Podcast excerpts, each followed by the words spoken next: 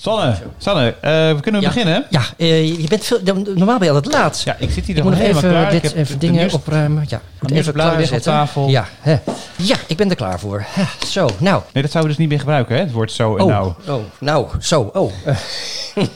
ja. Beetje streng misschien. Ja, ja, maar, precies, ja. Wil je opnieuw beginnen? Of? nee, nee, nee, nee, laat ze maar gewoon rustig oh, doorgaan. Beter weer? Ja, ja geen Renault. Geen Renault meer, naartoe. Nee, nee, mooi. Maar toch steeds wel een lockdown. Dus wij zitten hier nog steeds in de middag, eind van de ochtend, uh, net ontbeten. Met champagne uh, erbij, maar straks meer erover. We zitten nog steeds uh, in de lockdown, dus we moeten nog steeds even afwachten. Op afstand, en, wel allebei gevaccineerd, maar we doen voor de zekerheid. Nee, maar we, we houden ons keurig aan alle maatregelen, exact. Zoals het hoort. Even kijken, ik nog even terugblik uh, op uh, de vorige uitzending en wat reacties. Ik heb uh, nog een reactie gekregen via LinkedIn. Auke van der Wal, die is directeur en eigenaar van Polydirect. Die schreef, zelfs podcast leuk... Tuurlijk, maar na een tijdje gaat het kindische gebral toch een beetje tegenstaan. Hoe fijn is het dat je kan doorschakelen naar een podcast met inhoud die mij aanspreekt. Nou. En in mijn ogen ook nog een super positieve promotie van de interne geneeskunde is. Hij zegt nog wel, um, hij wil wat meer shownieuws hebben. Wie is er prof geworden? Nou, daar kun je misschien binnenkort wat over vertellen. Transfernieuws en welke dokter gaat met wie? Nou, dat vind ik ook wel interessant. Dat weet ik vaak ook helemaal niet. Dus als u tips heeft, stuur het op. En graag meer over jonge dokters in opleiding. Nou, daar hadden we vorige week uh, hebben dat gehad. De jonge dokter die in opleiding is tot uh, psychiater en promotieonderzoek doet en schrijft voor Buik Amsterdam. Oh ja, en dan kreeg ik ook nog binnen uh, Frits Holleman, a k a. Frizling, op uh, Twitter. Hij luisterde voor het eerst naar aflevering vijf. En hij had een aanvulling. Kunstgebitten werden volgens hem al tijdens de Napoleontische oorlogen gemaakt van getrokken kiezen van overledenen. Ja, dus dat hele verhaal van die schilderijen waar de tanden van Rossini niet te zien zijn, zou dan misschien niet kloppen? Of nou, kon dat... Rossini gewoon niet die kunstgebitten gewoon niet betalen? Of die wilde het misschien niet. Dat kan zo, het vlees was zo mals. Moeten we even met Joris bellen? Ja, dat kunnen we misschien ja, wel heb doen. Je even, even kijken. Heb jij zijn nummer? Ik kan toch echt even... Ja, je bent het bellen.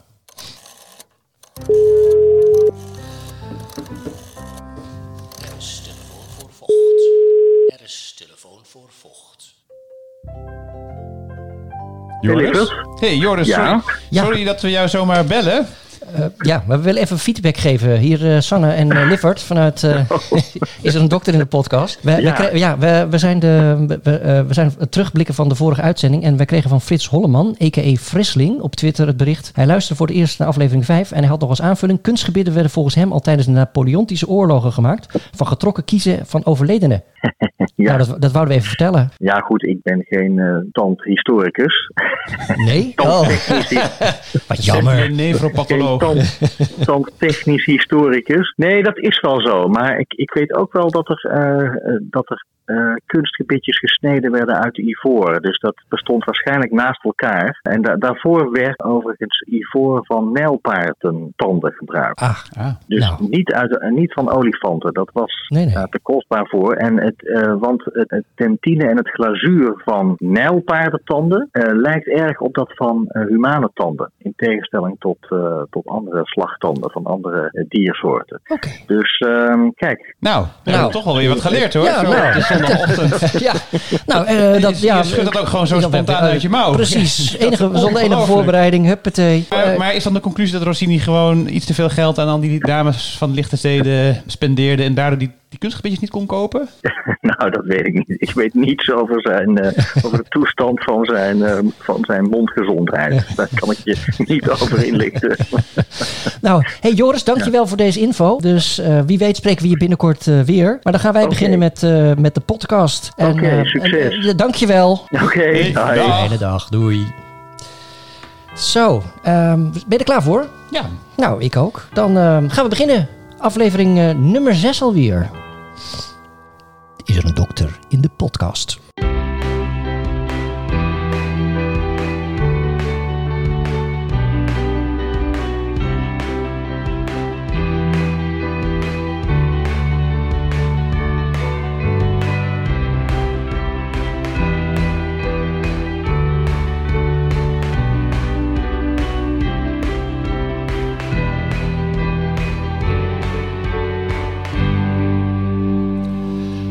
We zijn begonnen en het is dan altijd weer tijd voor het nieuws. Ja, uh, ja. Parool, wat heb je? Wat heb je? Uh, nou, modeltreinen, dat is het, het nieuwe lockdown-geluk. Oh, kijk aan. En waarom? Ja, uh, mensen, de, de, de Märklins en de Fleischmannen zijn niet aan te slepen. Uh, iedereen zit op zijn zoldertje, mannen vooral. Um, en ik denk ook oudere mannen, want de omroep Max gaat hier nog een speciaal tv-programma over aanwijden. op zoek naar de beste modeltreinbouwer van Nederland. Kijk eens aan naar de Lego, thuis koken en bakken is er nu tijd voor modeltreinen. Nou, dan heb ik misschien nog wat uh, serieus nieuws. Natuurlijk had het veel discussie over de AstraZeneca-vaccin, wat een trombose zou kunnen geven en lage bloedplaatjes. Nou, niet helemaal duidelijk hoe het zit. Op Twitter uh, ook uh, samen met Dokter in de Podcast een hele discussie uh, erover. Maar het uh, komt heel weinig voor en ik denk dat uh, bij COVID de kans uh, op trombose veel groter is, maar uh, uh, ze zijn ook nu weer herstart met het uh, AstraZeneca-vaccin. Misschien moeten we toch even een expert bellen misschien straks. Misschien straks nog even een expert bellen. Uh, ik heb al even contact gehad met de expert, maar die is nu nog aan het hardlopen. Dus uh, misschien okay. dat we straks ja. eventjes uh, dat kunnen ja. inlopen aan het eind van het programma. En ik denk dat de verkiezingen natuurlijk, hè? Ja, de uh, verkiezingen. In het N R C van gisteren uh, ja, een mooie, mooi overzichtartikel over twee liberale win- winnaars. Maar ja, welk liberalisme hebben we het eigenlijk over? En, uh, Tommy Wieringa die zegt het nieuwe midden is het nieuwe links. En maakt zich vooral heel veel zorgen over de opkomst van het Forum van Democratie. Mm-hmm. Uh, en ik denk dat het ook echt heel raar is um, dat die mensen überhaupt in de Kamer terechtgekomen zijn. Um, ja, uh, een schande zou ik zeggen. En, uh, een duidelijk politiek statement van de Pop-talk. Nou ja, dat is natuurlijk een vrij een soort gratuit statement. Um, uh, maar het is ongelooflijk dat ook hoogopgeleide mensen, zoals de studenten die tegenover mij wonen, een aantal daarvan gewoon op deze partij stemmen. Oh, hoe weet je dat dan? Ja, dat heb ik gevraagd. Oh. Nou ja, en een mooie analyse ook, denk ik, in de Groene Amsterdam hierover. Socioloog uh, Jeroen van der Wa- uh, Waal, uh, ja, die uh, laat toch eigenlijk mm-hmm. zien dat wij in Amsterdam heel gelukkig zijn met onze keuze op D zesenzestig en V V D. Dat is toch echt een hoger opgeleide uh, keuze. Maar ja, het gaat natuurlijk om de laagopgeleiden die eigenlijk niet meer naar de stembus gaan en zich totaal ja, verlaten voelen. Dus het is een mooi artikel om te lezen. Over de verkiezingen gesproken, moeten de dokters weer een loondienst? Daar kregen we ook nog reacties over. Dat was uh, op Twitter had ik daar een, uh, een enquête over gezet. Welk onderwerp moeten we behandelen? AstraZeneca of dokter in loondienst? Uh, en uh, dit kwam er hoog uit. Nou stond er wel in het uh, medisch contact van deze week, uh, van achttien maart. Oh, oh dat is alweer uh, vorige week geweest. De helft van de medisch specialisten hecht aan de keuze vrije vestiging of loondienst. Iets meer dan de helft van de medisch specialisten noemt het van belang dat de keuzevrijheid voor werken in vrije vestiging of loondienst blijft bestaan. Dat is één punt wat naar voren komt uit de peiling. Dat is dan wel van de Federatie van Medisch Specialisten heeft gehouden. Onder ruim negenhonderd medisch specialisten is die vraag, zijn een aantal vragen gesteld. Tien stellingen ge- voorgelegd. En op de stelling dat medisch specialisten de vrije keuze moeten hebben om te kiezen voor loondienst of het vrije beroep, reageerde zo'n vijfenvijftig procent van de respondenten dat ze dit heel belangrijk vinden. En zo'n tweeëntwintig procent is neutraal en drieëntwintig procent vindt de keuzemogelijkheid heel onbelangrijk. In veel ja. van de partijprogramma's van de Kamerverkiezingen is terug te vinden dat partijen medisch specialisten in loondienst willen zien. Dat geldt voor de D zesenzestig, GroenLinks, S P, Partij van de Arbeid, Partij voor de Dieren, ChristenUnie, Denk en Forum voor Democratie. En bij de V V D en C D A onder voorbehoud. En dan met name dat het alleen om nieuwe artsen moet gaan. Dus ik ben benieuwd hoe zich dit verder gaat ontwikkelen. Misschien is nog een aardig onderwerp om daar een keer over te, te discussiëren in de podcast. En ik had zelf nog uit het nieuws nog een heel aardig artikeltje in het Financieel Dagblad. Zelfhelende software uh, maakt gehakt van hackers. Hackers uit Rusland en China azen op onze data. En om daar beter tegen beschermd te zijn ontwikkelt T N O nieuwe software die gebaseerd is op het principes van ons immuunsysteem. Nou, dat is toch hartstikke leuk. Dus coronavirus-analogie ja. in, uh, in de hackerswereld. Juist. Precies, nou ik vind dat heel erg mooi. Het is interessant om te zien dat je de natuur weer kan gebruiken in de technologie. En vice versa natuurlijk. Heel, uh, heel aardig artikel. En dat is een uh, jongen die um, na zijn studie celbiologie aan de Universiteit van Wageningen startte in twintig zeventien als trainee I T-management bij de verzekeraar Achmea. En met die gegevens aan de slag is gaan. Leuk artikel om te lezen. Nog meer um, opvallende ja, dingen ja, uit het nieuws. Ik zag in A T vijf dat een uh, stedenbouwkundige heel Amsterdam in drie D had nagebouwd. Oh. Kun je gewoon uh, een soort virtueel wandeling maken door de stad. Alleen Amsterdam-Noord stond er niet op. Meen je niet? Nee, het programma was vol. Ze konden er geen huis meer bij zetten. Echt waar? Ja, dus de studio, de studio, dames en heren, is niet, staat niet op het drie D-model. Nee. Nou, dan moeten we dat, um, dan kunnen we dat binnenkort misschien op de website uh, nabouwen. Even kijken. Of wat, oh ja, wat verder nog in het nieuws is. Ik uh, ben uh, ondervraagd door Editie N L over Raynaud. En uh, daar dit heb is ik wel mijn een eerste beetje st- zelfbevlekking dit, hè? Ja, dat wel. Ja, dus de kou is nu weg. Dus al dit uh, interviews droogt enorm op. Smelt weg, om het een beetje in de terminologie te blijven. Dus volgend jaar mag ik weer. Maar het voordeel is wel, moet ik je eerlijk zeggen, dat ik er uh, voordeel van heb gehad. Weet je waarom? Dat ik mijn eerste nee. stap op het bekende Nederlanderschap heb gezet. Nou. nou, mijn kapper heeft het gezien. Uh, mijn kapster. Dus ik belde voor de nieuwe afspraak uh, voor een... Um, om mijn haar te knippen was enorm lang geworden. En uh, ik belde uh, natuurlijk weer een beetje laat, een paar dagen voor de kappers open gingen. En ze zei dat ze enorm veel gebeld was. Maar ze zei, ik heb je op tv gezien. En dat haar zag er niet uit. Dus dinsdag, uh, woensdag, uh, toen de kappers open gingen, om uh, half tien zat ik daar. Dus daar uh, heb ik toch uh, profijt van gehad van Editie N L over Raynaud. Kunt het trouwens uh, terugzien op de website. Ik zal het ook op onze website uh, zetten. Dan uh, kunt u dat uh, terugkijken. Uh, het was overigens maar iets van uh, twintig seconden, denk ik, dat ik erin zat. Maar en, uh, je hebt een lange media-optreden gehad. Ja, ik, hè? ja, ik heb, ben zelf in een podcast geweest. Voor de eerste keer een andere podcast. Dat is de podcast Doc Talk. En dan hebben ze het over medisch inhoudelijke onderwerpen. Dus het is Doc een... Talk? Doc Talk, ja. Doc Talk. Doc Talk. Doc Talk. Het is iets van TikTok alleen Tikt, dan. Oh ja, ik dacht nee, Doc Talk. En uh, daar heb ik um, wat verteld over de vasculaire geneeskunde. En het eerste, ik was nummer twee. De eerste uitzending ging over de boezemfibrilleren met uh, Martin Hemels. Dat is een cardioloog uit Rijnstaten. Maar ik kan het wel even laten horen, want ik heb de, de hoogtepunten heb ik er... Uh, was het ook zo professioneel als deze podcast? Ja, nou twee dingen. De, de lach was niet zo warm als bij ons. Dus dat ja. R T L Boulevard gehalte, nou, we naderden het wel. Maar dat ja, was een beetje flats. En er werd alleen koffie geschonken. Ja, oh ja. Dat is ook ja. wel zwaar. Zullen wij nog een dubbeltje nemen? Ja, neem even wel. Schenk jij alvast eventjes ja, een champagne, ja. glaas champagne in. Dan even, even de hoogtepunten. Even ter- een terugblik. Nou, uh, Sanne, hij loopt. Ah, mooi.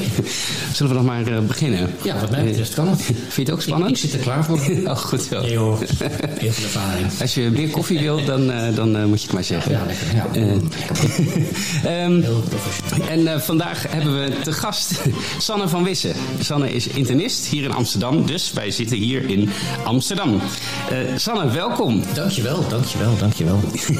um, ja, ik, even een tussentijds evaluatie. Hoe vind je het gaan? Ik nou, vind het heel goed gaan. Ja, ja, ja, ja. Volgens mij tenminste. Maar ja, ik, eh, ik vind de vraag heel makkelijk. Ja. Dat is goed beantwoorden. Ja, precies. precies. Ja. Ja. Ja. Nee, ja, ik, eh. We zitten elkaar niet in de weg. Nee. Um, Wat een gelach, zeg. Uh, we gaan door met onderwerp nummer twee. Want oh. je, je, je, hebt, je bent een ervaren podcastmaker. Ja. Ik, uh, nou, ja, ik, ben, ik maak zelf ook een podcast. Ja, is er een dokter in de podcast? Ah. Kijk, ja. uh, ook te volgen op Twitter. at dokter in podcast Um, maar dat is... Zit je nou reclame gaat, te maken? Ja, ik zit er reclame. Ja, ja. Maar nee, ik zal, heel ik zal het ja. terug doen.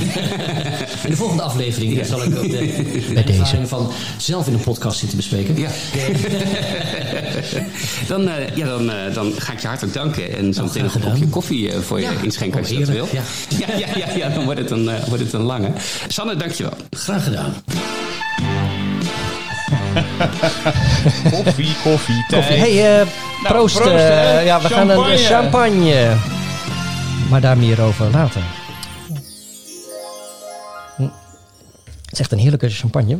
Ja. Ik heb hem net gegeten met suikerbrood. Ook erg lekker. Fries suikerbrood. Fries suikerbrood. Dat moet dan wel gezegd worden. Wil je meer en achtergrondinformatie over de vasculaire geneeskunde? Ook interessant, met name voor huisartsen, maar praktijkondersteuners. Maar ik denk ook wel voor mensen met een niet-medische achtergrond dat het goed te volgen is. Luister naar um, Doc Talk. Te vinden op Spotify onder andere. Ja, we hebben nu in het onderwerp een uh, belangrijk uh, item natuurlijk. De luisteraars hebben vorige keer gevraagd dat we steeds een naam moeten verklaren. Uh, waar komt die naam vandaan? Dus ik dacht, misschien is het leuk uh, dat we dat nu weer doen. En vorige week hadden we het over Raynaud gehad met jouw uh, handje. Die inmiddels weer goed uh, opgeklaard zijn. Maar toen noemden we ook de ziekte van Reiter. Ja. Dus ik dacht, uh, misschien kunnen we het over de ziekte van, uh, van Reiter doen. Raynaud. Kaler. Reiter. Wout. Hey, waar komt deze naam vandaan? Dus vandaag over de ziekte van, uh, van Reiter. Nou, brandlos dan, hè? Hans Conrad Julius Reiter, geboren zesentwintig februari achttien eenentachtig, overleden vijfentwintig november negentien negenenzestig. Reiter werd geboren in Reutnitz, nabij Leipzig in het Duitse Rijk. Hij studeerde geneeskunde in Leipzig en Breslau en promoveerde in Tübingen op het onderwerp tuberculose. Na het behalen van zijn doctoraat ging hij studeren aan het Instituut voor Hygiëne in Berlijn, onderdeel van de befaamde Charité. Later studeerde hij ook aan het Pasteur Instituut in Parijs en het Saint Mary's Hospital in Londen. Tijdens de Eerste Wereldoorlog werkte Reiter als Duitse militaire arts aan het westelijk halffront, of het westelijk front in Frankrijk. Terwijl hij daar was, zorgde hij voor verschillende soldaten die leden aan de ziekte van Weil. Misschien wel leuk voor de volgende uitzending trouwens. Ja. En hij deed zijn eerste opmerkelijke ontdekking dat dit door de bacterie Leptospira icteriohemoragica kwam. Later, na te zijn overgeplaatst aan de Balkan, waar hij in het Eerste Hongaarse leger diende, zag hij een Duitse luitenant met uretritis, artritis en uveitis. Dus problemen met plassen, gewrichten en aan de ogen. En die zich twee dagen na een diarreeziekte ontwikkelde hij deze klachten. De combinatie van de twee elementen, uretritis en artritis, was al eerder beschreven. Reiter dacht dat het door een spirogeet kwam en die noemde hij treponema forans. En dat is verwant aan de treponema pallidum, de veroorzaakte van de ziekte syphilis. Dit bleek echter niet te kloppen. Niettemin werd de naam van deze drie ziektebeelden het syndroom van Reiter. Echter, in de periode van de Tweede Wereldoorlog ging het mis. Reiter was lid van de Schutzstaffel, oftewel S S, tijdens de Tweede Wereldoorlog en nam deel aan medische experimenten die werden uitgevoerd door de nazi's in onder andere Buchenwald. Na zijn vrijlating na de oorlog ging Ruyter weer aan het werk op het gebied van de geneeskunde en onderzoek in de reumatologie. Hij stierf, nou in tegenstelling tot Raynaud van de vorige uitzending dus niet te vroeg, maar te laat op achtentachtigjarige leeftijd in negentien negenenzestig. In negentien zevenenzeventig begon een groep met artsen een campagne om de term syndroom van Ruyter te vervangen door reactieve artritis. Naast de oorlogsmisdaden van Ruyter wezen ze erop dat hij niet de eerste was die het syndroom beschreef, nog waren zijn conclusies correct met betrekking tot de pathogenese ervan. Kortom, term Ruyter gebruiken we niet meer. Ja, het verhaal van Hans Conrad Julius Ruyter. Ja, dat valt dan toch een beetje tegen. Ja, wat een ontzettend ja. klootzak zeg. Ja, eigenlijk wel. Ja. Ja. Nou. ja, ik denk dat we onze tune maar even moeten aanpassen. Uh, ja.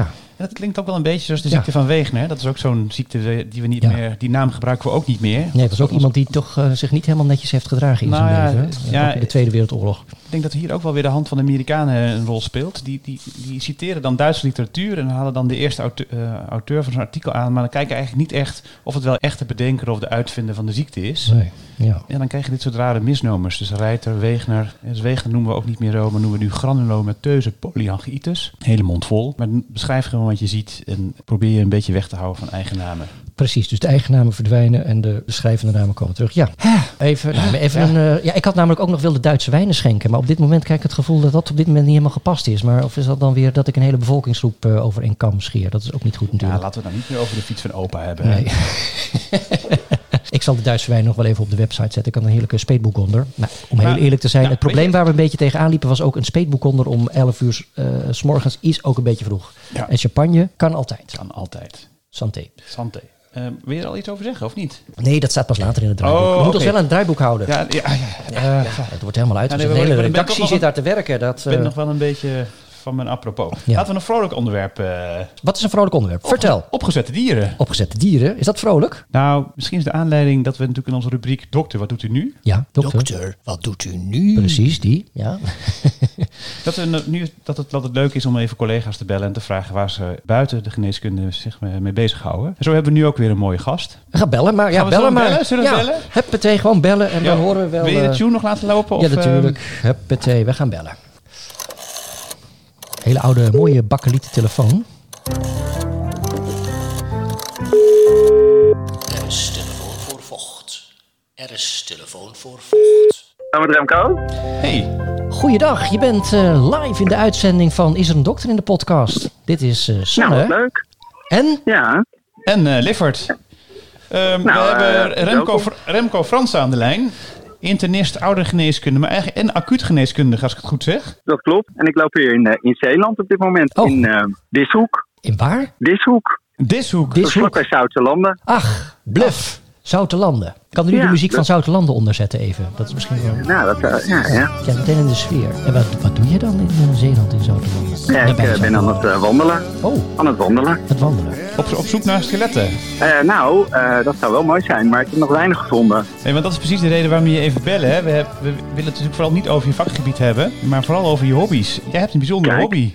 Meerdere hobby's. Maar vertel, inderdaad een soort, uh, je, je doelt denk ik een beetje op het rariteitenkabinet. Ja, we hebben gehoord dat jij een rariteitenkabinet hebt. Vertel daar eens wat over. Nou, dat, dat klopt. Het, het hangt een beetje samen met een andere hobby, en dat is reizen. En dan probeer ik altijd dingen te vinden uh, voor het rariteitenkabinet. En dat zijn zowel uh, dingen van uh, bijzondere culturen, maar ook dingen uit de natuur. Dus uh, mooie schelpen, schedels, opgezette dieren. Nou, en dat wordt een hele verzameling. En, en, en waarom? Ja, dat weet ik eigenlijk niet. Ik vind het gewoon interessant en mooi. Je moet wat in je huis zetten, denk ik dan. Dus het staat ook wel gezellig, vind ik zelf. Maar heb je dan heel vaak dat gasten dat eng vinden? Nou, eigenlijk niet. Vooraf denken nee? mensen vaak wel dat het een beetje eng is. Maar als ze ja. het zien, vinden ze het meestal eigenlijk wel mooi. Maar zijn het alleen skeletten of ook echt opgezette beesten? Het zijn ook wel echt opgezette uh, dieren, ja. Oh, ja. ja. Je hebt een opgezette pinguïn bijvoorbeeld. Oh. En die staat, een, op, de keuken, die staat ja. op de keukentafel. Dus als je dan met een bordje bij jou aan het eten leeg eet... Heeft hij bent... dan een dienblad vast waar je dan glazen op kan zetten? Ja, dat, dat zou, dat wel, zou mooi. wel mooi zijn. Nee, ja. helaas, helaas, oh. helaas. Hij houdt oh. niks vast. Nee. Oh. En een opge, opgezette gerennuk. En wat? Een gerennuk. En wat is een gerennuk? Een antilope. Dat oh. is een, een antilope met een hele lange nek. Die kende ik nog niet. Ja. Nee, nee, ik ook niet. Maar giraffen, nou, dat zal wel een beetje lastiger zijn, denk ik. In mijn huis is dat, wordt dat vrij lastig, ja. Dat, uh, dat, uh, dat past niet. Nee. Of dat je het zo door een verdieping heen steekt. Dat zou ja, natuurlijk ook wel mooi zijn. Ja, dan moet je een afspraak met de buren maken. Maar je zegt, je, je zegt reizen en dan in die rariteitenkabinet. Ben jij heel erg geïnspireerd door Darwin? Ja, ik vind Darwin ook wel echt heel interessant. Ja, dus een van mijn mooiste reizen ook naar de Galapagoseilanden geweest. Oh, ah, kijk. Vond ik ook wel echt heel erg mooi. Ja. Ja. En heb je ook het boek gelezen van Darwin? Die ja, Original Species? Ik heb, het ja. nog, ik heb het nog liggen. Ik heb het nooit uh, gelezen. Dus misschien moet ik het een keer uh, gaan doen. Is het het uh, lezen waard? Ja, ik weet ja. niet of het, of het echt heel erg uh, vakantieliteratuur is. Maar ik, vond het, ik heb het toen meegenomen naar die reis. En dat vond ik het wel mooi om er uh, in het moment dat dan ook een stukje over te lezen.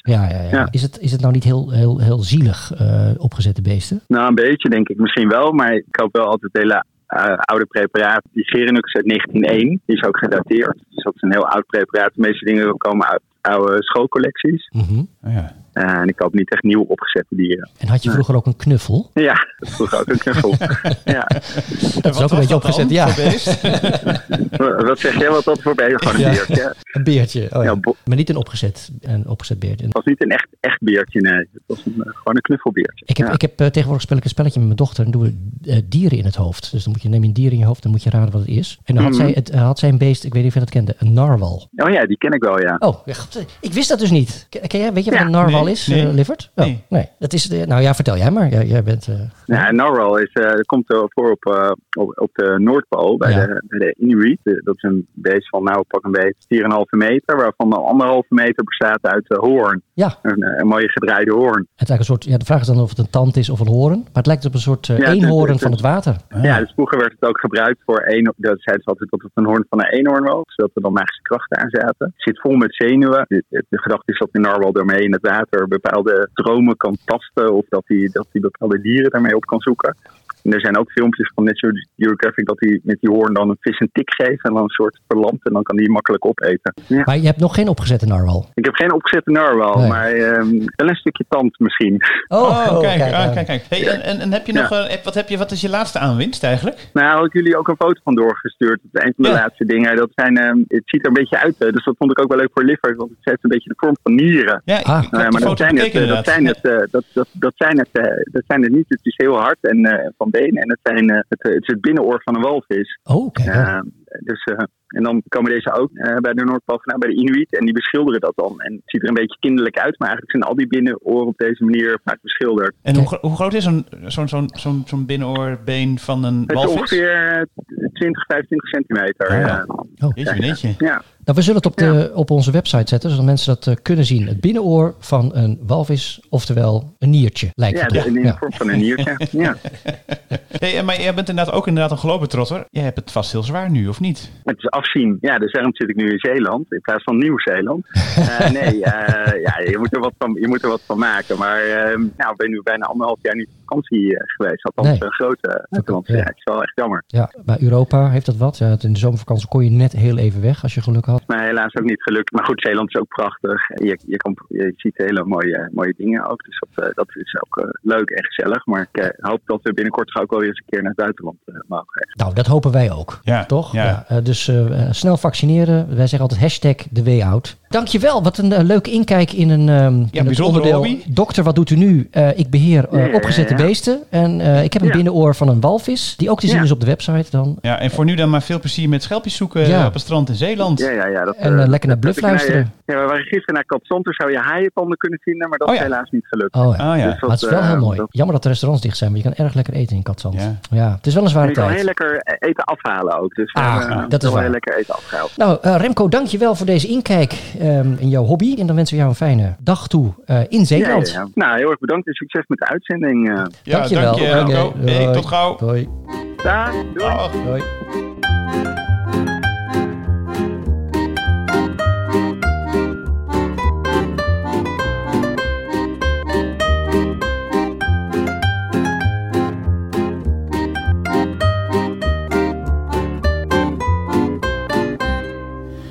dat was uh, dokter, wat doet u nu? Opgezette beesten. Eens even kijken, uh, Liffert, ik heb nog als um, ja. onderwerp... We hebben zo'n lijstje met onderwerpen van, uh, die we nog steeds willen behandelen. Nou, ik heb nu de ziekte van Weil erop gezet. We hebben ook nog de ziekte van Kahler. Uh, ook nog lachgas en trombose moeten we een keer op terugkomen. Maar we hebben ook nog drop en hypertensie. Oh. In het kader vond ik interessant. En ik was uh, mijn oude spul een beetje aan het opruimen. En dan kwam ik een New England artikel tegen, wat ik had, apart had gelegd om met jou te bespreken. Het is alweer vanaf september uh, van twintig twintig, dus dat wat ouder. En dat is, uh, de New England is ja, het blad voor de, um, voor de medische wetenschap. Uh, als je daar de onderzoek in uh, publiceert, nou, dan heb je het wel gemaakt. Daar staan ook altijd case... Dank je, Sanne. Ja, oh, heb je er?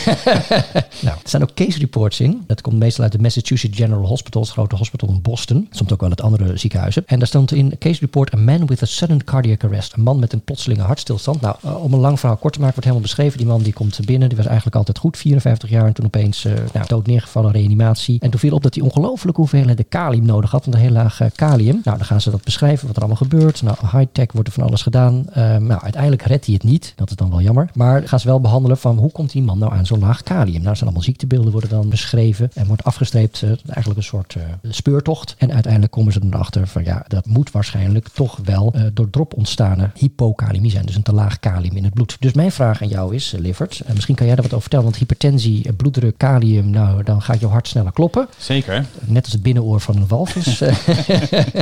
Hoe zit dat? Waarom geeft drop nou laag kalium en hoge bloeddruk? Ja, het is wel grappig hè, dat eigenlijk dit New England stuk, stuk, dat is dan echt wel een beetje geschreven voor de Amerikaanse of Engelstalige geneeskundigen. Want wij, in Nederland eten wij ongeveer twee kilogram drop per persoon. Uh, dus per, pro- per dag? Nee, per week? Per, per jaar. Per jaar, oh, sorry. Gelukkig. Ja. Wij moeten zeggen.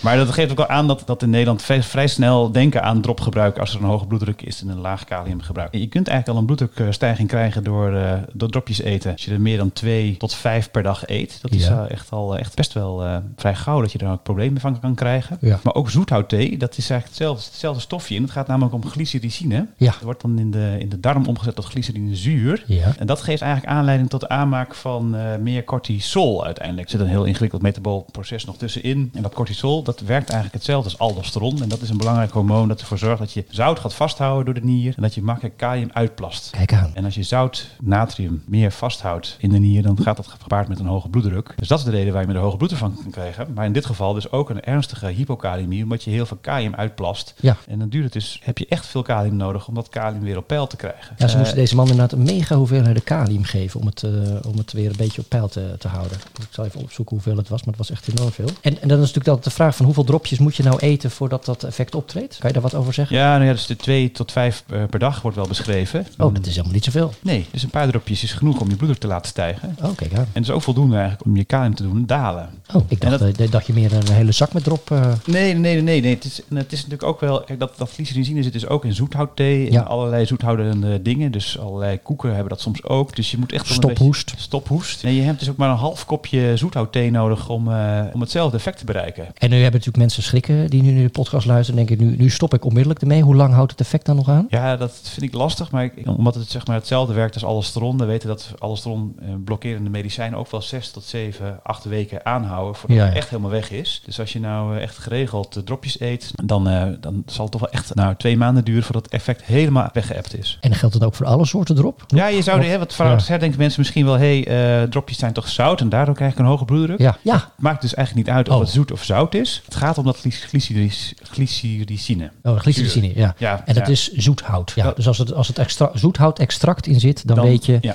oh, oh, opletten. Ja. ja. Het grappige van dit artikel overigens is wel dat dit, het is typisch Nederlands, hè? Ja. Dat, dat hele glycericine-onderzoek. Ja. Want hier staat ook in het artikel staat ook in, in uh, negentien zesenveertig, de Dutch physician scientist Re- Revers. Re- Re- Revers waarschijnlijk, oh, ja. denk ik. Revers, ja, yeah, yeah, sorry, it's the English accent. Reported that the active ingredient of a property preparation relieved gastrointestinal ulcer disease. Dus toen uh, kreeg je er, werd het gegeven om, uh, om maagklachten te verminderen. Maar die mensen kregen inderdaad allerlei andere klachten als uh, ödeem, kortademigheid bij inspanning. Dus kortom, uh, ze hielden inderdaad heel veel vocht vast. Dus inderdaad, het uh, wordt in het artikel ook benoemd dat het uh, ja, Nederland allemaal ontdekt is, uitgezocht. Het is toch wel grappig dat wij dus die zoethoutachtige dingen, dat wij dat dus als, als lekker ervaren. Terwijl in het buitenland wordt het toch vooral iets, als iets medicinaals gezien. Ja, ik vind het ook wel lekker, ja. Maar ik ga nu wel opplassen. Nou, je weet het hè, als je een zak met drop hebt, is het heel moeilijk om te stoppen. Hoor je ook heel vaak hè. Die zak moet leeg. Dat, dat, dat is ook een soort... Ben jij eigenlijk nog gekeurd voor de militaire dienst? Ja, zeker. Ja, ja, ja. ja, ja, ja. ja. En, en goed gekeurd ook. Ja, maar uiteindelijk ook. Hoefde ik niet, ben ik niet in dienst hoeven te gaan. Toen kreeg je uitstel als je ging studeren en toen uiteindelijk uiteindelijk uh, werd het afgeschaft. Werd het afgeschaft ja. Ja. Nee, het is dus heel veel dropjes eten was ook wel een middel om de bloeddruk omhoog te ja. stuwen. En dan word je afgekeurd. Heb ik ook gehoord dat dat uh, de oude professor Borst, een grote naam in de interne geneeskunde in Amsterdam. En hij uh, had twee uh, internisten of internisten in opleiding die uh, moesten gekeurd worden voor de militaire dienst. En die namen toen inderdaad wat drop. Bloeddruk ging omhoog. Hoge bloeddruk, afgekeurd. Toen stopten ze ermee. Toen bleef alleen de bloeddruk uh, hoog. Het heeft inderdaad nog maanden, ja nu je het zegt, ja, het heeft nog maanden geduurd voordat die bloeddruk omlaag ging. Dus uh, dat is inderdaad uh, waar. Nou, kunnen we dit weer van het lijstje afstrappen? Uh, ja, ja. Dan uh, kan ik deze weer uh, bij het oud papier neerleggen. Huppatee, klaar. Eens even kijken hoor. Wat, uh, wat hebben we nog meer? We hebben natuurlijk nog, uh, ik moet nog even de wijn benoemen, maar wat we ook nog hebben is dat we... Je wilde nog even hebben over de, het nieuwe het AstraZeneca-vaccin. AstraZeneca-vaccin, ja. ja. Nou, er was heel veel discussie over, ook op, uh, op Twitter. En er was onze grote vriendin van de, van de podcastshow, Saskia Middeldorp. Die, uh, onze die huisstololoog. Oh, huisstololoog. Die zat natuurlijk bij Op één. Beetje kort vond ik dat uh, wel. Ja. Ze was, uh, had niet zo, uh, mocht niet zo heel veel zeggen. Maar um, daar had ze het over de AstraZeneca-vaccin en het feit dat zij vond dat het stoppen met het vaccineren, die beslissing veel te snel was genomen. Nou, achteraf, want we zijn er weer begonnen, is dat uh, ook wel het geval, want het aantal mensen met problemen is niet zo heel erg groot. Uh, zeker niet op het, uh, als je kijkt op de hoeveelheid mensen die je vaccineert en ook nog op de problemen die je door, dat, uh, door de COVID-infectie voorkomt. Maar goed, zij zei dus, uh, zij zat dus daarin uh, in dat uh, programma en zij was ook op de N O S, had ze het over de gedachte waarom geeft dat AstraZeneca-vaccin nou problemen? Alleen het was niet helemaal goed uitgelegd, geloof ik. Dus ik dacht, misschien kunnen we haar nog even bellen met de vraag hoe zij dat nu ziet. Hoe komt het nou dat dat AstraZeneca-vaccin uh, mogelijk betrokken zou kunnen zijn bij die zeer zeldzame bijwerking? Zullen we haar uh, bellen? Ja, laten we even bellen, ja. Uh, moet ik haar bellen? Ja, dat is goed. Uh, het is wel grappig. Dan maken ze die transfer van uh, Amsterdam naar Nijmegen. En ze is echt een soort non-stop uh, op het acht uur journaal. Ze is nu ook hoofd van de afdeling. Andere, andere communicatieafdeling. Telefoon voor vocht. Er is telefoon voor vocht. Met Saskia Middeldorp. Dag Saskia, hier zijn de potdogs Liffert en Sanne. Hey Saskia. Goedemiddag. Ik uh, heb op Twitter gezien dat je er weer helemaal goed uitziet. Zeker, ja. ja. Ik heb alleen de lokken die eraf zijn geknipt uh, gefotografeerd. Ja, nou, dat was behoorlijk wat. En ik heb ook net... Wij zijn ook weer naar de kapper gegaan. Ja, dus, uh... heerlijk, ja. Ik was als eerste. Ik was, uh, ja, ik was ook even bekende Nederlander. Ik zat over zelfbevlekking gesproken. Ik moest wat vertellen in Editie N L op, uh, over Raynaud. En mijn kapster had me gezien en die zei, uh, oh god, dat ziet er veel te lang uit. Uh, moet ik knippen. Dus ik mocht ja. als eerste op woensdagochtend Uh, mocht ik uh, bij haar langs. Oh, wat fijn. Uh, en ik begrijp ook dat je hard gelopen hebt, dus dat je weer helemaal goed in conditie bent. Altijd, hè? Ja. Dus uh, vaste prik. Wij wilden nog even hebben over, de, over het AstraZeneca-vaccin, want uh, op Twitter, uh, onder andere door Cora Choi, ontstond onduidelijkheid over het feit, hoe, hoe komt het nou dat het AstraZeneca-vaccin mogelijk ja, klachten geeft van die lage bloedplaatjes en trombose? Mm-hmm. Hoe komt ja. dat, Saskia? En daar willen, ja. nu willen wij... Nou ja, ja. Bas, dat, daar willen jullie alles over weten, hè? Ja, nou, alles. Ja, nou, de, ik kan met jullie delen wat, we, wat ik weet. En ja. dat, is, uh, dat is wel vrij veel natuurlijk. um. Over zelfbesmetting gesproken. Ja. Ik hoop niet dat jullie dit zo integraal gaan uitzenden. Nee hoor. Natuurlijk wel. Dat is toch hartstikke leuk. Nee, maar nou goed, wat, wat vrijdagochtend uh, naar buiten is gekomen uh, via de pers, maar ook an, op een andere manier, maar in ieder geval in eerste instantie via de Duitse pers, was dat uh, professor Andreas Greinacher, een van de, de hit, uh, experts ter wereld, bij de Duitse gevallen van patiënten met hersentrombose, te, bij in ieder geval bij vier van die patiënten een H I T-fenomeen, uh, heparine geïnduceerde trombopenie-fenomeen heeft uh, aangetoond. En ik kreeg dat, dat Duitse berichtje in mijn inbox uh, via een, een duistere weg. Maar mijn Duits is niet zo goed, dus ik had het heel erg druk. Dus vervolgens dacht ik, uh, ja, we hebben een hele slimme collega, die heet Marcel Levies. Ik app het in eventjes, van kan jij hier chocola van maken? Dat was echt omdat ik tussen allerlei vergaderingen in zit en het niet helemaal, uh, nou ja, zo gaat dat wel eens op vrijdagochtend. Toen zei Marcel, kan ik je even bellen? En die uh, vertelde dus uh, eigenlijk dat zij net in Londen ook een casus hadden waarbij de H I T-testen positief waren. En eigenlijk uh, stond dit al in de D D hè, van uh, afgelopen maandag, toen ik van door het uh, College voor Beoordeling van Geneesmiddelen door de E M A afgevaardigde, in ieder geval in de, in de E M A, werd uh, verteld van nou, wat nou eigenlijk het klinisch beeld was. En dat is dat de, dat de mensen na een dag of uh, tussen ja, vijf, zes dagen en zestien dagen na vaccinatie beeld krijgen van een hele ernstige trombose of gekplaten, in combinatie met lage bloedplaatjes. Nou, vervolgens ja. dus vrijdag erbij die, die, die gegevens dat dat op H I T lijkt. En dat was natuurlijk een van de dingen die, hey, wij hebben gewoon een lijstje met heftige trombose in combinatie met trombopenie. Daar staat een trombocytopenische uh, microangiopathië bij, daar staat een T T P-hus bij, daar staat een H I T bij en uh, catastrofale antifosfolipide syndroom. Dan heb je denk ik toch wel een klein beetje gehad. Alleen ja, H I T is natuurlijk de H van heparine. Die hebben, hadden al die mensen nog niet gehad. Maar nee. ja, d- dat kan dus ook spontaan optreden. Dat is wel beschreven in de literatuur. Wel ah. heel zeldzaam. Toen we dus vrijdag eigenlijk ook doen binnen het, het trombose en hemostase gremium uh, internationaal, is, uh, ja, is dat gedeeld uh, door Marcel in eerste instantie. En toen uh, door Kruijnacher ook, die dat natuurlijk die ochtend ook al in de pers had, uh, had verteld. Ja, en daarmee lijkt het wel heel erg uh, biologisch uh, aannemelijk. En nou, wat belangrijk is, is dat uh, we natuurlijk hier geen uh, vaccinatiescare mee moeten uh, induceren. Hè, want het blijft een hele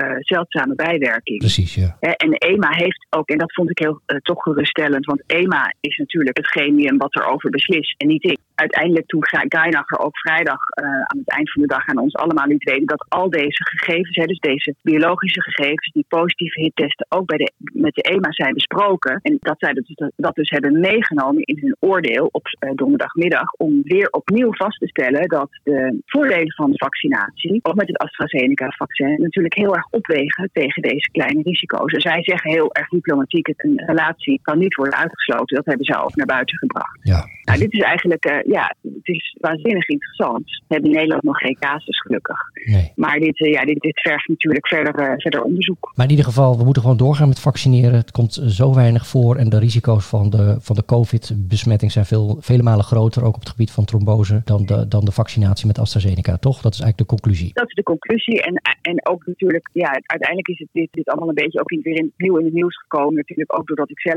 uh, een beetje had uitgesproken op Twitter. Hè, van toch, waarom stoppen we nou meteen met vaccinatie? Ja.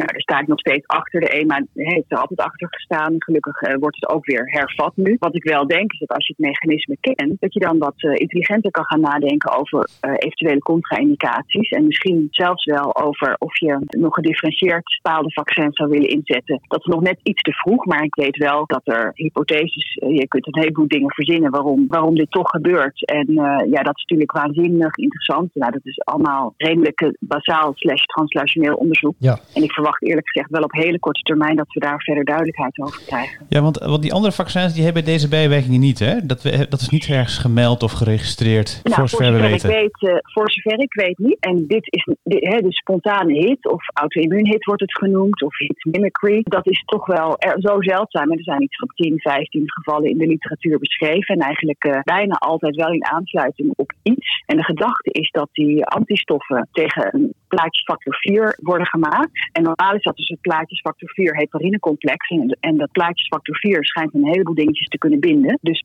he, na bijvoorbeeld grote orthopedie, waar geen heparine bij wordt gegeven, is het gezien. Maar ook naar bacteriële infecties. Ja. En wellicht dat toch uh, dat spikeproteïne bindt aan het P F vier. En op die manier een immuunreactie in hele zeldzame gevallen opwekt. Die dan uiteindelijk in staat is. He, die immuuncomplexen kunnen dan weer de bloedplaatjes activeren. Die bloedplaatjes die storten weer een enorme hoeveelheid uh, activatoren uit, waardoor er een enorme trombinegeneratie op uh, gang komt. En dan krijg je dus die protrombotische storm met verbruik van bloedplaatjes. Ja. Dus, dus ja, het is heel interessant om te zien wat nou ervoor zorgt dat die plaatjesfactor vier deze immuunrespons met al die consequenties uh, opwekt. En ik denk ook dat het heel belangrijk is dat we weten dat, je, dat er best wel heel vaak, hè, ook bij heparine-exposure, maar ook na vaccinatie van die plaatjes, uh, antiplaatjes vier, positieve antistoffen worden gevonden. Dus we moeten nu niet bij iedereen ELISA's gaan doen. Nee, nee. Je moet het echt alleen doen als je het klinisch beeld uh, vermoedt, zoals je dat ook eigenlijk bij een hit hebt. Hè. Je moet ook alleen maar hit-diagnostiek uh, gaan doen als je, je denkt. een positieve ja. uh, hitscore hebt. Dus, uh, dus we moeten denk ik uh, hier op een hele goede manier mee, met elkaar mee omgaan. Maar ik denk wel dat dit soort, on, dit, eigenlijk toch het ontrafelen van dit soort fenomenen er wel toe kan leiden dat we nog veiliger kunnen vaccineren. Ja,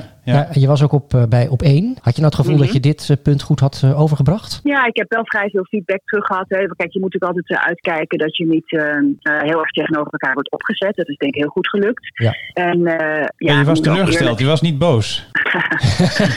Nog erger. Ja, ja, verdrietig en teleurgesteld. Ja. Nee, maar kijk, het is natuurlijk wel gewoon een heel erg delicaat onderwerp. Ja, um, ja. En uiteindelijk, weet je, het is ook heel moeilijk. En het is misschien wel veel moeilijker om, uh, om door te gaan als je op de stoel van de minister zit of op de stoel van het college voor beoordeling geneesmiddelen. Tegelijkertijd, ik blijf erg teleurgesteld dat ze dan voor twee weken nu al die afspraken hadden afgezegd. Ja, waardoor als het ja. donderdagmiddag groen licht komt, ze niet gewoon op vrijdag weer verder kunnen. Ja, nee, dat is ook zo. En uh, ja, weet je, dat zijn natuurlijk dingen, daar mag ik best wat van vinden. Ja, dat is ook zo. En we, we hebben net uh, tijdens het ontbijt uh, um, uh, voor deze uitzending uh, we uh, nog even teruggekeken naar die uitzending. We vonden het wel uiteindelijk heel erg kort. Ja, dus omdat er een, een, een meneer Van Rossum... Ja, ja. ja. Nogal, hè? Even de slag nam, hè? Ja, ja. ja. Dat, dat, wij dachten even, dat, is dit het? Dus we zijn heel blij dat we jou nog even het podium hebben kunnen geven om echt op die inhoud in te gaan. Hè? Dus, dus a- ter aanvulling... Ja. Van, hey, en nog even een, een korte laatste vraag. Hoe is het eigenlijk in Nijmegen? Ja, hoe gaat het in Nijmegen? Ja, het is ontzettend goed in Nijmegen. Ja.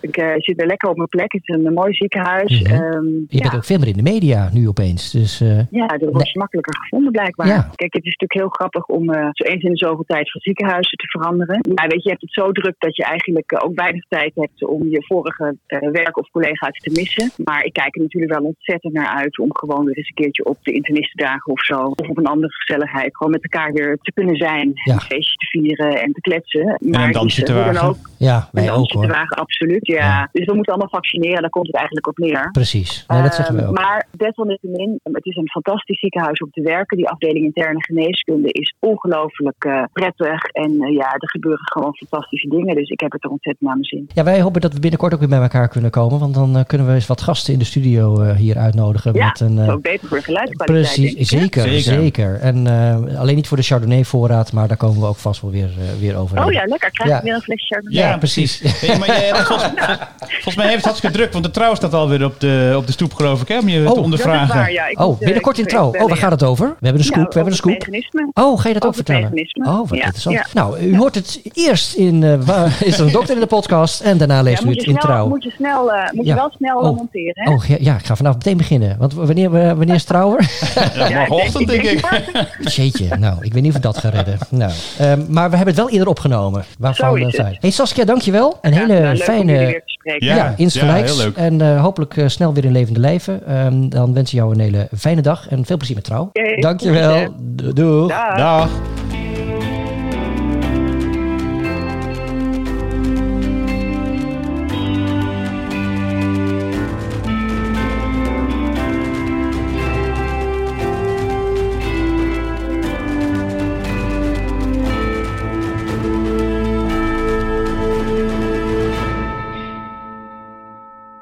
Nou, dat was een interessant interview met ja, Saskia. Ja. En uh, hot van de naald, ze staat morgen in Trouw. Maar als u dit later hoort, dan was het dus gisteren of eergisteren of vorige maand. Zo, we zijn alweer bijna aan het einde van de uitzending. En we hebben nog twee onderwerpen, dat is de... Uh, we moeten gewoon veel vaker deze podcast opnemen. Ja, precies. Ja, dan hebben we niet zoveel onderwerpen die we moeten behandelen. Dat is het lijstje niet zo lang. We hebben natuurlijk de prijsvraag en natuurlijk nog de uh, champagne. Wacht even, ik pak even de champagne erbij. Of kan je de, kan je de champagne even pakken? Hij ja, staat in de ja, ja, ja. Eén seconde hoor. Ja. Uh, hij staat hier in de, in de koelkast, want uh, een beetje koel blijven. Is het uh, koelkast of is het ijskast? Ja, dat is, ik heb even een, een poll over maken. Inderdaad. Uh, volgens mij is het trouwens ijskast. Hè? Is het automobiel of automobiel? Even een taartje, taartje of gebakje. Een is het campagne ontbij- of champagne? Sorry. Ik heb er één glaasje te veel. Ja. We drinken vandaag campagne. Uh, we hebben een campagne over de champagne. Champagne is een uh, drapier, een carte d'or, een bru. En dat komt van uh, de maison familiehuis Drapier en Urville. Het ligt helemaal in het, uh, in het zuiden van de, het uiterste zuiden van de Champagne-streek. Dus de vorige champagne die we dronken, die kwam meer uit het westelijke deel van de Champagne, vrij hoog. Maar dit komt helemaal in het uh, laagste puntje van het plaatsje Urville in, uh, in Frankrijk. Het is een uh, champagne die heb ik uh, gekregen van mijn, uh, van, van mijn, uh, van de bedrijfskundig manager met wie ik heel veel heb samengewerkt, uh, Kette Lauwman. Die gaf het als afscheid. En, uh, het is echt een heerlijke uh, champagne. Hij, hij ja, ruikt heel, heel lekker en er zitten prachtige fijne bubbels in. En uh, we hebben hem heerlijk uh, net bij ons uh, grote ontbijt uh, ge- ook gedronken. Toen uh, nam ik uh, een hapje met fruit. Daar was hij ook lekker bij. Maar helemaal lekker met Fries suikerbrood. Dat is grappig. Dat hij heel zoet is. Dan komt die wijn niet tot z'n recht. Maar juist met dat, met dat de, de zoetigheid was echt fantastisch. Uh, hartelijk dank voor het cadeau. En hij is ook heel erg lekker en zeker aan te raden. Champagne Drapier. En dan de carte d'or. Dus uh, mm, uh, proost. Ja. Nog ja, even proost. proost. Ja. Uh, op aflevering uh, zeven dan maar weer alvast. Hè? Ja. Uh, dat u maar sneller mag komen. Ja, ja. We hadden vorige week natuurlijk nog een um, prijsvraag. Was, wat was de vraag ook alweer? Um... Ja, dat ging over die a priori. Ja, dat was ook een bubbel. Want toen zaten we ook in de ochtend met het uh, ontbijt. En wat was de vraag ook alweer die je had gesteld? Ja, hoeveel uh, gewürztraminer zit er in die uh, a priori cava? Ja, en we, hebben, we hadden een, uh, toevallig hebben we dus iemand die dat antwoord uh, goed gegeven heeft. En zullen we die even gaan uh, bellen?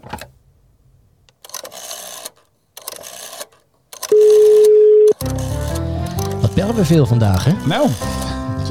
Met Danny Koon. Ja, goeiedag meneer Koon. U spreekt uh, met de Pot Dogs Lifford en Sanne van Is er een dokter in de podcast? Hey, Jee, wat een verrassing. Ja, wat dat leuk. Had je niet verwacht, hè? Nee. Want, jullie zijn met de zesde aflevering bezig. We zijn met de zesde aflevering bezig. En ja, in de ja, vijfde, ja, ja, ja, bent een trouwe luisteraar, we horen het al. Heel mooi. En in de vijfde aflevering ja. heb jij uh, uh, het antwoord gegeven op de vraag... hoeveel gewuurstramine zit er in de a priori cava? En je hebt het goede antwoord gegeven. Weet je nog welk antwoord je hebt gegeven? Hoeveel? zeven procent. Ja, nou dat is helemaal goed. Dat klopt helemaal. Yes. Ja, zeven procent. Hoe wist je dat? Gefeliciteerd. Ja, ik heb, uh, Ik heb goed geluisterd naar de uitleg, de uitleg van Lippert. Ja, hey, hey, hey. Nou, en daarmee win je dus een fles uh, a priori cava. Die wordt binnenkort bij je afgeleverd. Daar moeten we even afspraak over maken. Dus blijf even hangen voor je naam en telefoonnummer en adres. Oh nee, telefoonnummer. Ja, heerlijk zo radio maken. En um, wij, wij, dat is trouwens wel, wel grappig. Ja. We willen eigenlijk iets vragen. Wij zaten, um, alles, alles hangt van toevalligheden aan elkaar in deze wereld, heb ik altijd het idee. Maar je moet er wel oog voor hebben. Wij waren de New England uh, aan het um, bespreken over een man with a sudden cardiac arrest. Dat was een man die drop had gegeten en daar een hypokalemie had. Dat was vierentwintig september twintig twintig, uh, stond dat artikel in New England Journal of Medicine. En waar viel ons oog ook op? A brief report. Ja. Antisense inhibition of prekallikrein to control hereditary angioedema. D M Cohn, is dat jouw broer? Uh. Dat is ondergetekend. Nee, nee, meen je niet. Jij, je, hebt, ja. je hebt het hoogste bereikt wat er te bereiken is. Je hebt in de New England gestaan. En een fles a priori gewonnen. Ja, ja nou, ook nog, precies. Dus, dus nu, ja. En nu de gewetensvraag. Wat telt meer in dit leven? Een prijs winnen in, in een podcast of de New England? Nou, misschien is het wel leuk dat je even nog in één, één zin zegt... Waar ja, het waar gaat het eigenlijk? Ja, waar gaat het over? Waar gaat het over? Ja, waar het over gaat is dat het eiwit prekallikrein op een hele selectieve manier onderdrukt is in, dit, uh, in deze behandeling... door antisense messenger R N A toe te dienen bij patiënten met een uh, hele ernstige vorm van uh, hereditair angioedeem. Ja, zoals luisteraars misschien wel weten is hereditair angioedeem een aandoening... waarbij mensen plotseling zwellingen kunnen krijgen door het hele lichaam, waardoor de, uh, doordat er een tijdelijke verhoging van de doorlaatbaarheid van een bloedvaten is. En dat komt allemaal door het eiwit bradykinine wat vrijkomt, wat bij die mensen onvoldoende geremd wordt. Mm-hmm. En door eigenlijk een stap eerder dat proces te remmen, door kallikrein uit te schakelen, wilden we kijken of die mensen inderdaad dan effectief geen aanvallen meer krijgen. En ja, dit is een hele nieuwe vorm van behandeling, waarbij je als het ware het messenger-R N A antisense-streng uh, toedient. Die plakt aan het messenger-R N A vast dat codeert voor dit specifieke eiwit. En doordat die, uh, dat eiwit, dat messenger-R N A niet meer kan worden afgelezen, komt het eiwit überhaupt niet meer tot expressie. Dat wordt afgebroken, messenger-R N A, en het eiwit wordt niet aangemaakt. Dus je kan heel selectief één eiwit uitschakelen, zonder dat je daar andere, zoals dat heet, off-targets effecten van krijgt. Die mensen ja. uh, die, uh, hebben, die missen nu één eiwit, en dat is het eiwit prekallikrein. En dat kan je heel goed missen. Ik zal wel een link uh, op onze website zetten voor mensen die er meer informatie over willen hebben, want ik kan me voorstellen dit ook nog een, uh, is een uh, ingewikkeld onderwerp, maar wel heel erg interessant. Nou, wat, nou, maar gefeliciteerd nog. Maar een mooie oplossing voor een heel heftig ziektebeeld. Precies. Dus, uh, proficiat, uh, en, ja, een mooie, mooie publicatie in de New England. Nou, Dank ik zou dan zeggen, daar mag je misschien uh, nog uh, um, a priori op uh, van opentrekken. Nou, het is eigenlijk meer, het is meer retro priori dan. Mag je retro priori daar nog een lekkere kaart voor? A posteriori. A posteriori. Het is a posteriori. A posteriori en a priori drinken. Ah, kijk aan. Nou, wat een mooie samenkomst van, uh, van alles in dit uh, laatste onderdeel van de, van de show.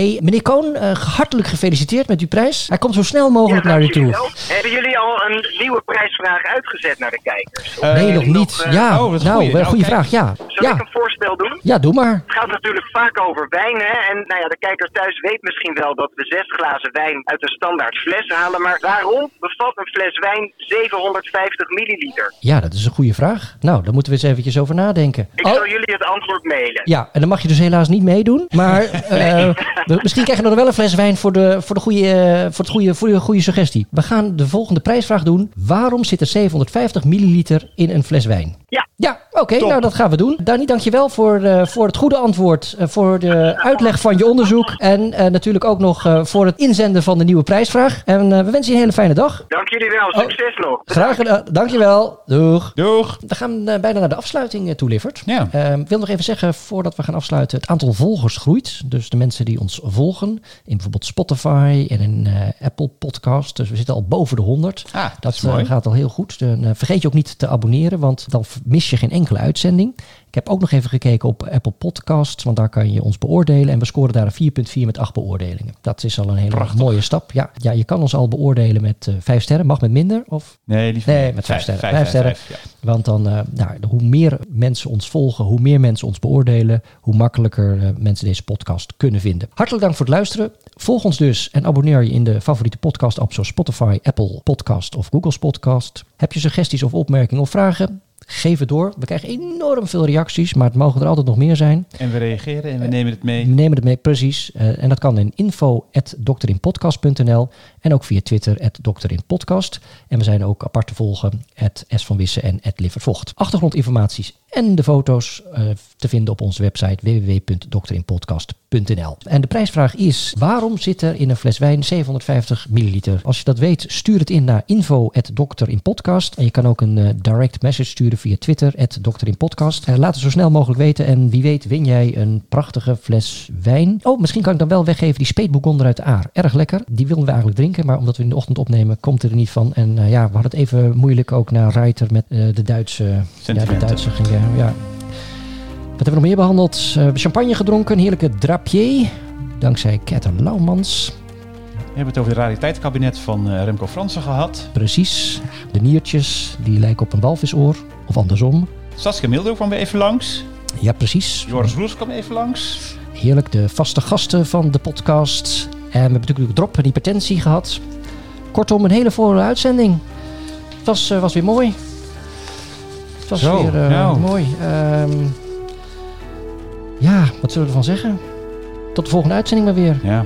Nou, ik zou zeggen, het is mooi geweest. Tot de volgende uitzending. Deze dokter zwaait af. Dag. Dag.